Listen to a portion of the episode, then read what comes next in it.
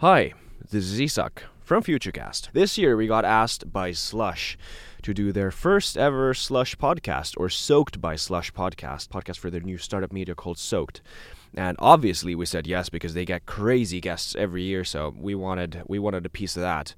And we did, and it was it was pretty crazy, let me be honest. We are releasing these episodes on their platform, but also on ours because these are also Futurecast episodes. I really hope you enjoy them. We are also trying to make more international episodes, so if you have any guests that you would recommend or even know, please help us by telling and, and letting us know. So, without any further ado and rambling, welcome and hope you enjoy. Good day, dear listeners, or actually good evening, dear listeners. Uh, we are the Soaked by Slush podcast. This is Isak Rautio here talking. Uh, sitting next to me is William von der Palen, as always. And uh, this is the, I mean, I don't know in which order these episodes are going to come out, but this is the last episode of the first day at Slush. Yeah. And uh, it's been a long day and it's a hard day, but I mean, every episode so far has been super interesting. Yeah, yeah, and this is, we're recording this in the in the middle of a crazy crazy marathon, and and uh, yeah, it's been really intense. But we have one more and, and one really exciting one uh, left uh, for today. Definitely. Uh, Peter Sarlin from Silo AI, uh, welcome to the podcast. Thanks a lot. It's a great pleasure to be here. As, as, as you said, it's been a long day. Yeah, for you too, probably. Yeah, indeed, indeed. But it's a great pleasure to be here. Yeah, thanks for being here. And uh, and just yeah, as we usually do, uh, please start out by telling who you are and your background and what you're doing.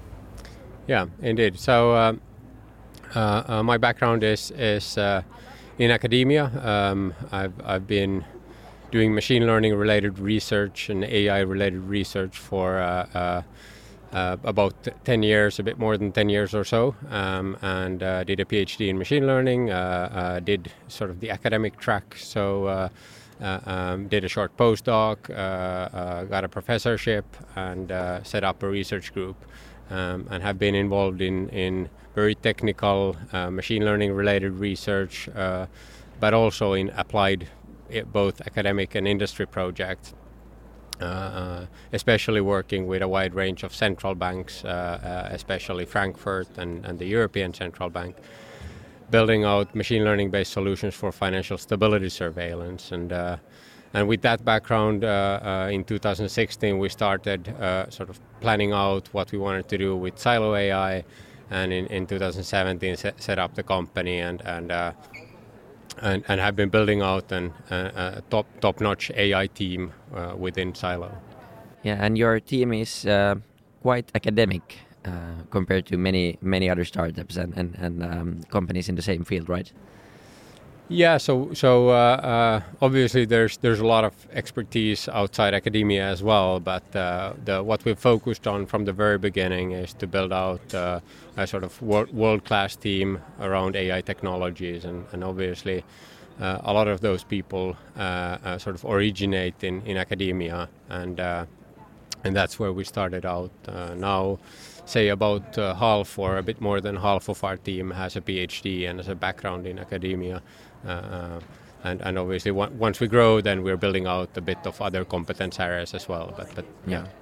and and what about the company you had it now for two years or so and um, yeah what, you, what what's the company doing and um, how is it going yeah uh, indeed so uh, the company actually the story behind the company start start started in 2016 and uh, uh and uh, so the the Finnish entrepreneur Juha Hulkko, who, who founded Elektrobit back in the days and uh, and has been involved in, in sort of uh, IT and, and software services business uh, uh, for, for quite some time, but also building out product product companies. And and he, he, he sort of reached out and uh, and and while we were still in academia uh, and said, said that it would be important for, for the Finnish and the Nordic industry Uh, uh, that we would make sure that we have access to AI talent, uh, scarce talent that is uh, to a large extent moving abroad.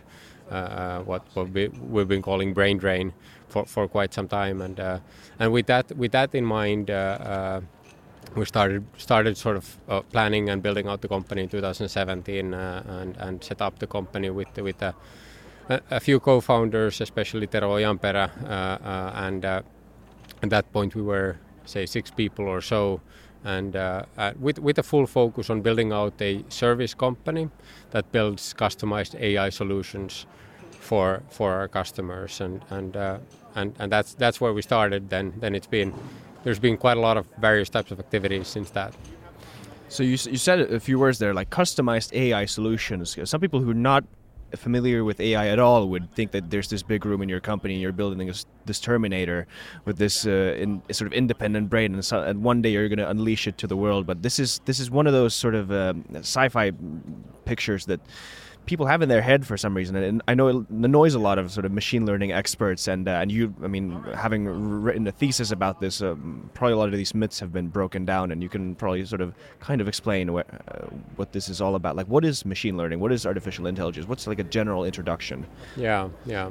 Yeah, no. I, this is a this is a topic that is very close to my heart in the sense that I, I mean, you know, being a researcher, and uh, you know, at least believing that you understand some of this technology, uh, you are a little bit allergic to the sort of hype discussions about around artificial general intelligence and super intelligence uh, and these sort of humanoid robots that tomorrow will be running around in, in the park outside.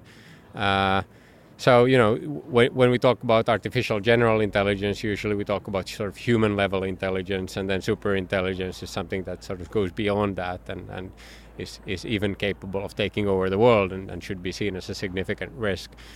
Um, now, you know, that's something we don't have, and I have no idea when we're gonna have, if we're gonna have that, uh, uh, if I'm entirely honest. And, and, and then, you know, what we have today is what is normally then in this context called narrow AI, uh, which means that we are sort of very targeted and focused on individual specific problems, and we can solve them very, very well but we can only solve that specific problem that we have taught to a sort of computer software or algorithm or whatever, whatever you want to call that. Yeah. Why, why do you think that that there's still this widespread fear of, and there's a lot of like top entrepreneurs and, and even researchers talking about artificial uh, general in intelligence and even um, you know singularities and, and the like. Where does this fear come from, and, and what actually needs to happen you know, if you look at today, and and and how, what steps would we need to happen uh, for for us to actually have something like um, even human level intelligence in, in computers? Yeah, uh, I mean, obviously, when we talk about intelligence and and you know co cognitive uh, uh AI and and so forth, then you know it's really a matter of how we want to define these terms, but uh, you know when when we when you know when we want to use these terms like like super intelligence and AGI, I, I, really think we're far from that. It's it's it's something totally different what we're doing at the moment, and uh, the the technologies that are underlying the the basically the the the term AI at the moment aren't actually approaching even the problem from the perspective that they would be able to, in a very creative way, solve sort of human level tasks. Uh, uh, so uh, and obviously, to, to some extent, I'm, I'm, I'm exaggerating as well. So you can certainly find certain use cases where you can add a little bit of creativity, you know, and, and do something that is human-like. Uh, but then now, really to answer your question, why are we talking about uh, sort of risks with super intelligence and why are we talking about uh, AGI?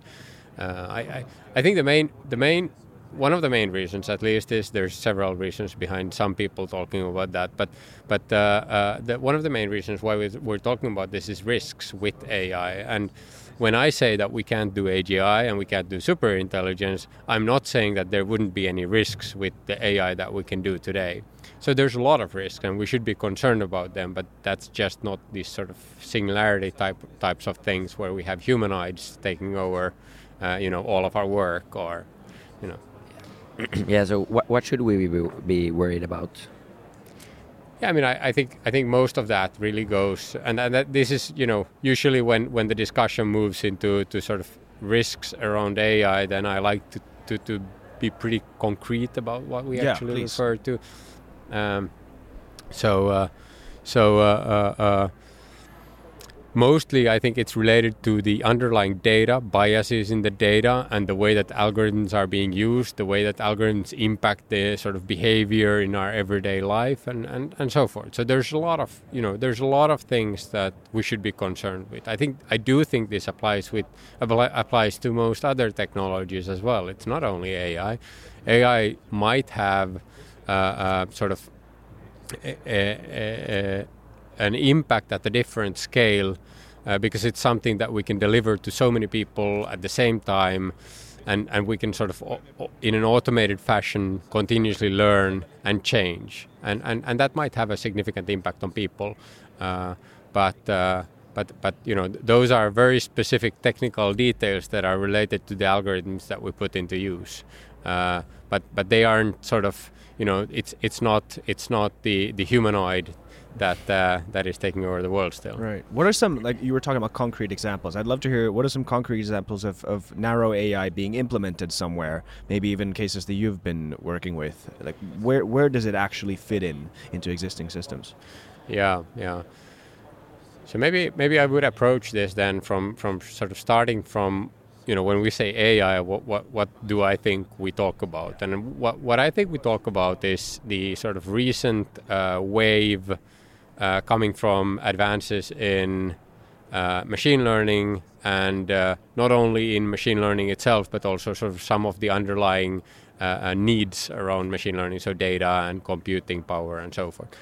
Uh, so you know things have changed. What you can do with machine learning is a bit different. obviously, many of these underlying algorithms that we are using today, they've been out there for 30 years, 20 years, and so forth. So, so there's a lot of things that have not actually changed that much, and then there's you know the the uh, uh, access to data, access to computing power, and so forth. That that has enabled stuff.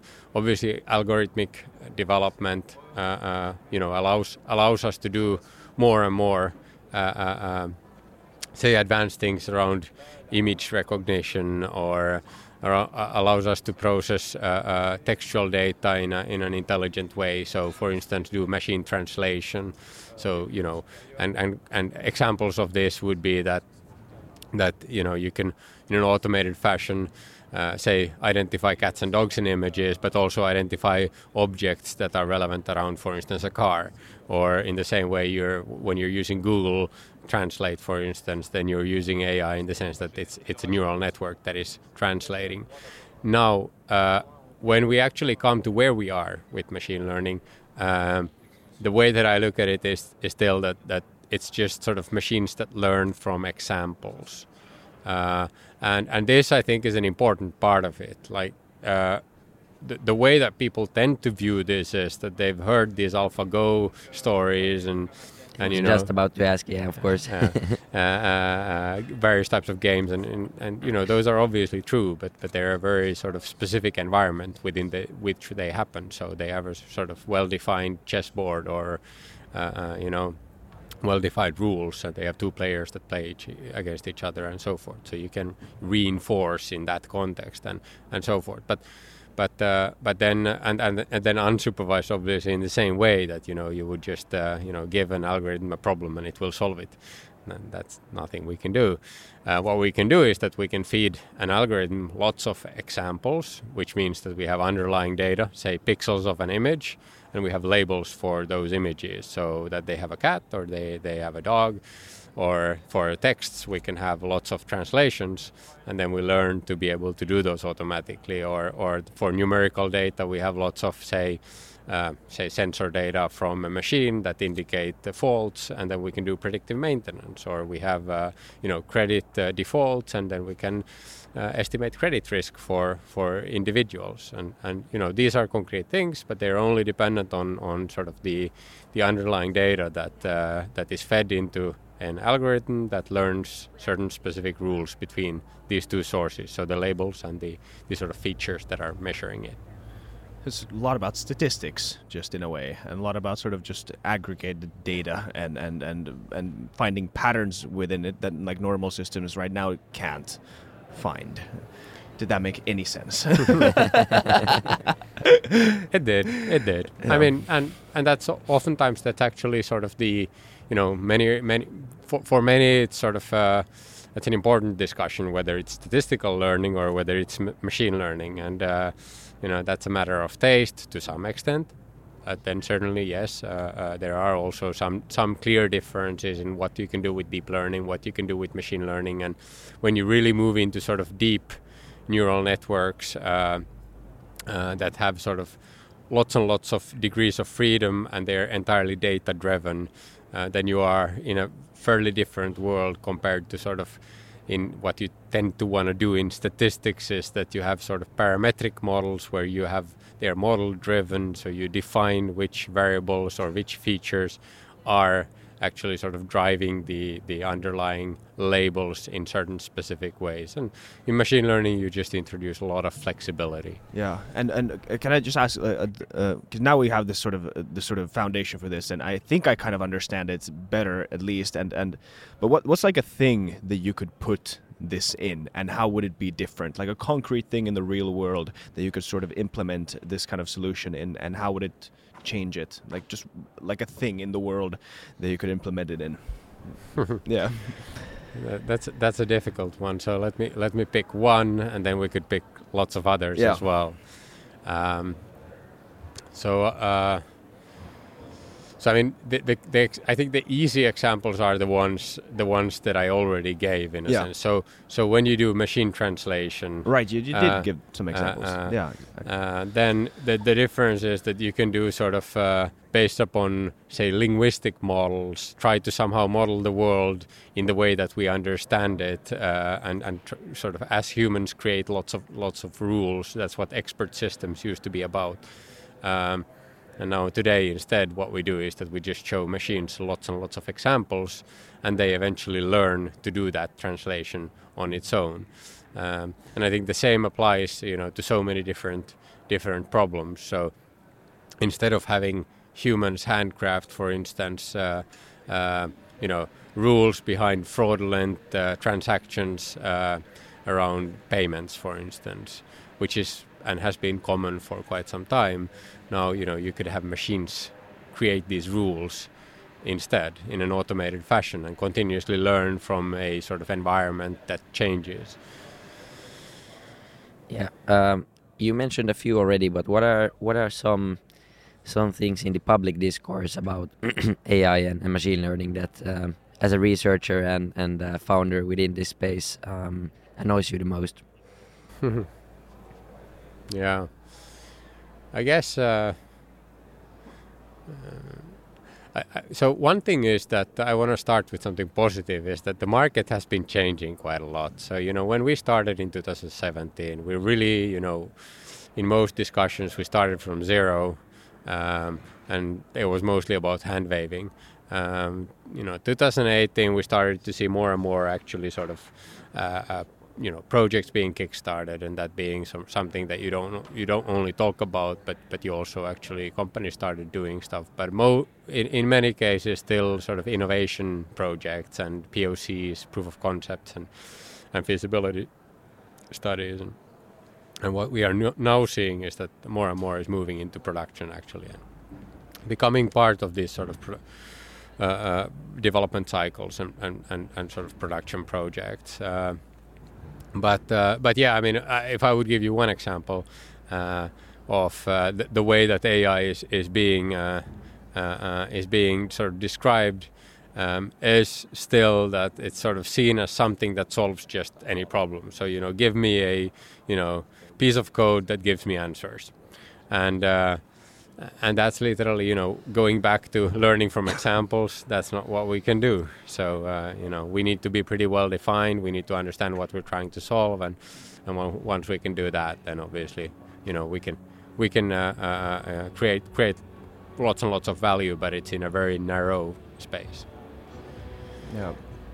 And and sort of one one been researching this a little bit before the episode, and and and you, you we talked about your sort of four theses behind uh, your, I guess, philosophy behind AI and your your sort of uh, approach to it, and and. Um, one of the things that people associate uh, with AI is this sort of be is this it, it being outside the control of humans and it's sort of being outside the sphere of human influence and sort of surpassing us in a way. But but this is, I mean, first of all, uh, not true in, in in the general cases we've been talking about earlier, but not in even your case with Silo AI. And and, and when you when you do these uh, solutions, when you make these solutions. Uh, they are sort of driven by the human element, and humans are, I guess, in the loop in the way. Like that's how you phrased it. But like this, and this is very, this is a central part of this. Yeah, yeah, yeah. Um, I, yeah, I entirely, I entirely agree. Maybe, maybe what I could do is that talk a few few words first about sort of the way that I would describe the loop and what do I actually mean mean by the loop. So, so uh, uh, we've been talking about learning algorithms and machines that learn from examples and and uh, by the loop, then what we normally mean is that you have something in production uh, that gets more and more examples continuously, and usually that would be sort of end user interaction, right? So think about sort of uh, Netflix recommending. Uh, movies or Spotify recommending uh, certain songs, and and uh, the same applies to Google, Facebook, and so many other digital products out there.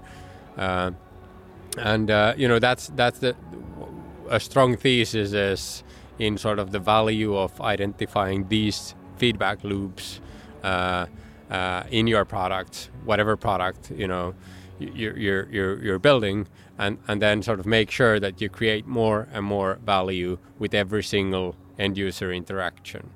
And, and that's sort of creating vicious circles for you that I, I think are, are, are sort of these are creating the competitive advantage that, that AI uh, uh, uh, you know has the potential to do and, and we can dig a little bit deeper into into that still because I think I think that's that's an inter- I- I- interesting part of it and understanding the dynamics in that space and what that that implies for say traditional like incumbents and then also modern small startups. Uh, uh, but if I would sort of now then go to really this human in the loop concept, um, what we mean with that is that uh, you know I've, I've said sometimes that that we're building AI uh, uh, with people, by people, for people. And uh, so you have people that are labeling data so that you can train a machine, le- machine learning model. Now, when you're training a machine learning model, you have people that are creating the algorithms there. And then eventually, uh, when you've trained, you've created label, labels, you've trained a, a, an algorithm, then or a model, then eventually, in most cases, it's just giving input to humans that are then taking decisions. So, you know, talking about these uh, fully autonomous uh, uh, AIs, or, or however you want to call them, you know, that's rarely the case. In most cases, it's something that helps humans perform better. Um, and uh, and uh, when we when we say human in the loop, then then that's literally w- what it means, and especially obviously the the latter part of it. So so that you are creating sort of uh, interfaces that provide more intelligence, provide more intelligent in, uh, uh, input to humans. So rather than processing, say, uh, you know, 10 or 100 different video streams for a human to engage with uh, you pro you you only uh, uh, uh so pro provide as an input the relevant parts of that. If you're in security surveillance uh, as an operator doing say visual quality control in production processes and so forth. And the same applies to documents and textual data as well. So you know think of the work in in finance and legal where you're processing sort of hundreds of pages of textual data you know rather than having humans read everything end to end you know you can have machine learning based or ai solutions uh, you know recommend certain parts for humans to focus on in contracts and investment documents and so forth. There's a, lot of talk about um, people losing their jobs to to machine learning and ai uh, the phenomenon you just described maybe goes against that. Is it yeah, what what do you, how do you see this? Do you think machine learning and AI will kill a lot of jobs and not bring in that many to replace them? Will it will the nature of jobs just just change, or how is it going to affect the job market in, in your view? Yeah, no, I mean that that is that is an important uh, uh, uh, that is an important topic certainly. I'm probably more concerned of, of you losing your voice than us losing our. yeah, this is this is this is getting really tough. but uh, ten more minutes, you can do it. to be more serious, I mean, uh, it's obviously a concern, and, and every time when we have change, we should be concerned about this, and it, it, it does mean that we should we, we should take those actions to make sure that that part of society that is sort of mostly impacted by the change is taken care of. And that's, I think, our responsibility, you know, when, when we look at this from the perspective of the society. Uh, whether jobs are disappearing, you know, ha- has that happened during other sort of technology revolutions or whatever you want to call them? Uh, you know, jobs are changing, certainly. Uh, there's more and more new tasks coming up uh, that we did not know that exist, like labeling data uh, is something. And now, when I say labeling data, uh, you think that, yeah, that's sort of a low skilled job. That's not the case. In most cases, or in, well, in many cases at least, uh, it's actually something done by skill, very skilled labor. Uh, say you have doctors labeling, uh, you know, MRI images and, and so forth and you can't sort of you know you can't outsource that to anyone other than an expert in the field.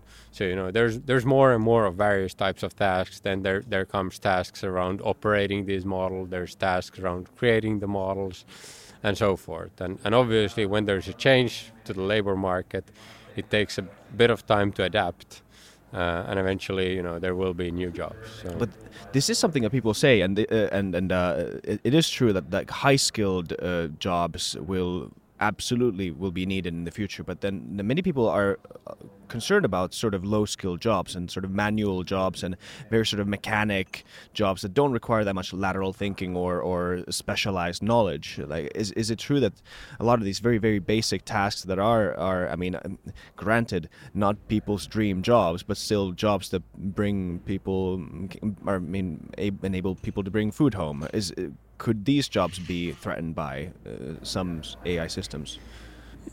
Yeah, I mean, you know, I obviously uh, this has not happened. I'm not sure it's going to happen in the coming, you know, years. I, but but eventually there is there is the tiny possibility that there's going to be sort of a very significant impact, a jump in the labor market that we need to somehow tackle as again as, as a society we, we, we see that responsibility.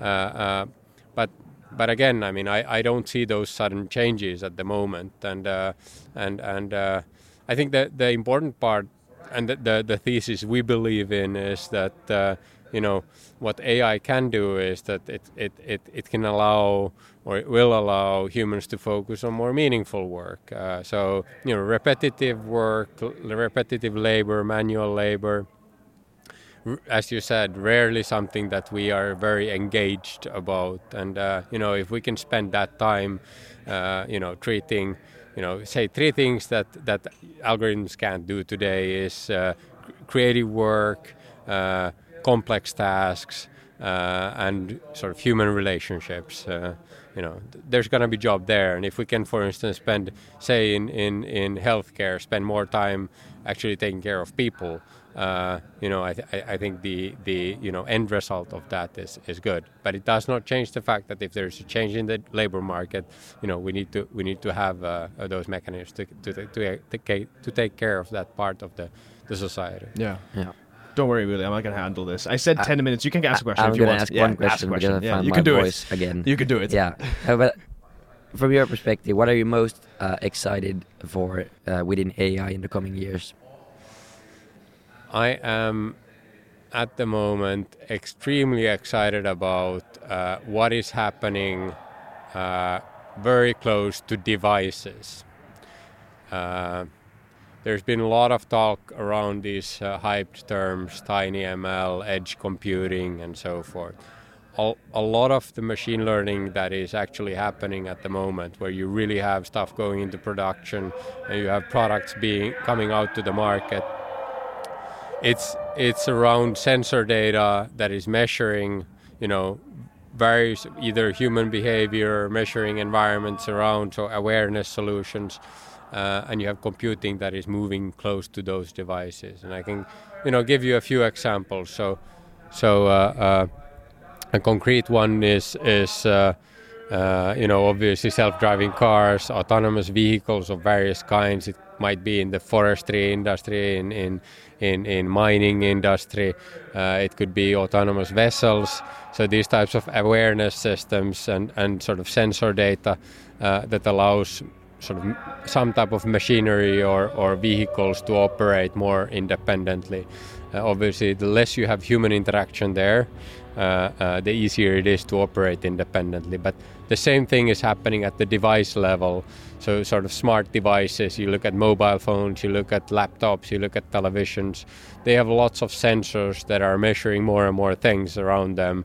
Uh, um, and I think those are bringing intelligence to these products. And, and the, I think the, the, the, sort of underlying trends behind that is that uh, you know you might be able to do uh, uh, uh battery optimization by that. You might be able to have da- data sort of bandwidth issues. So instead of moving everything to the cloud, you are doing the computation uh, uh, close to the device.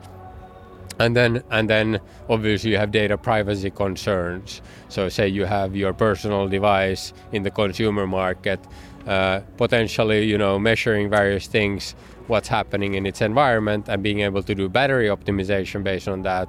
Uh, but you don't want to send that data anywhere else than this device uh, but you are able to do the computations on device uh, uh, and have sort of this intelligence uh, or machine learning AI implemented there. So I think I think this is the space where, where things are actually happening at the moment. Yeah. It's a good, great episode. One more question about your company and how's it going with what's the future looking like uh, for Silo AI? Yeah, so uh, you know the the slogan we've been talk, talk we've been mentioning and, and, and we're talking about this is that we're creating a European flagship AI company.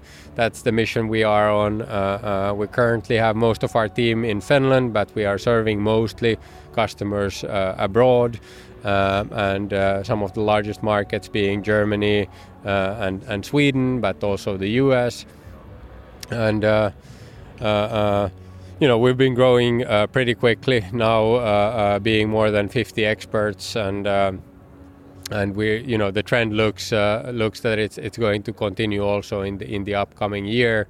Uh, uh, creating new sites abroad means that we're we're going to as of next year have also more of our operations across Europe and and then also you know we are a, a solution provider. Uh, we have world class, really leading talent. Uh, uh, but at the same time, we also have our own platform and infrastructure to speed up development. So, you know, that is something we are currently, you know, investing in heavily and, and extensively also working with, with customers on, on, on delivering AI solutions on top of our platform and, and also having sort of prepackaged solutions for various domains. So we have for the computer vision space, for various application areas, and we have for document processing, uh, and again for various uh, uh application areas. Awesome. That sounds exciting. Yeah, that's great. Thank you, Peter. Peter.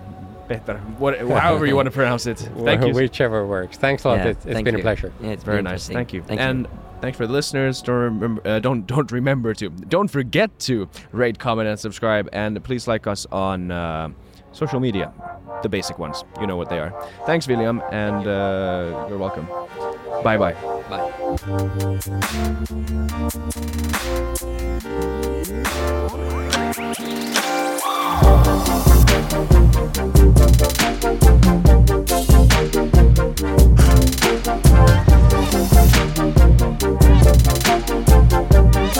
Thank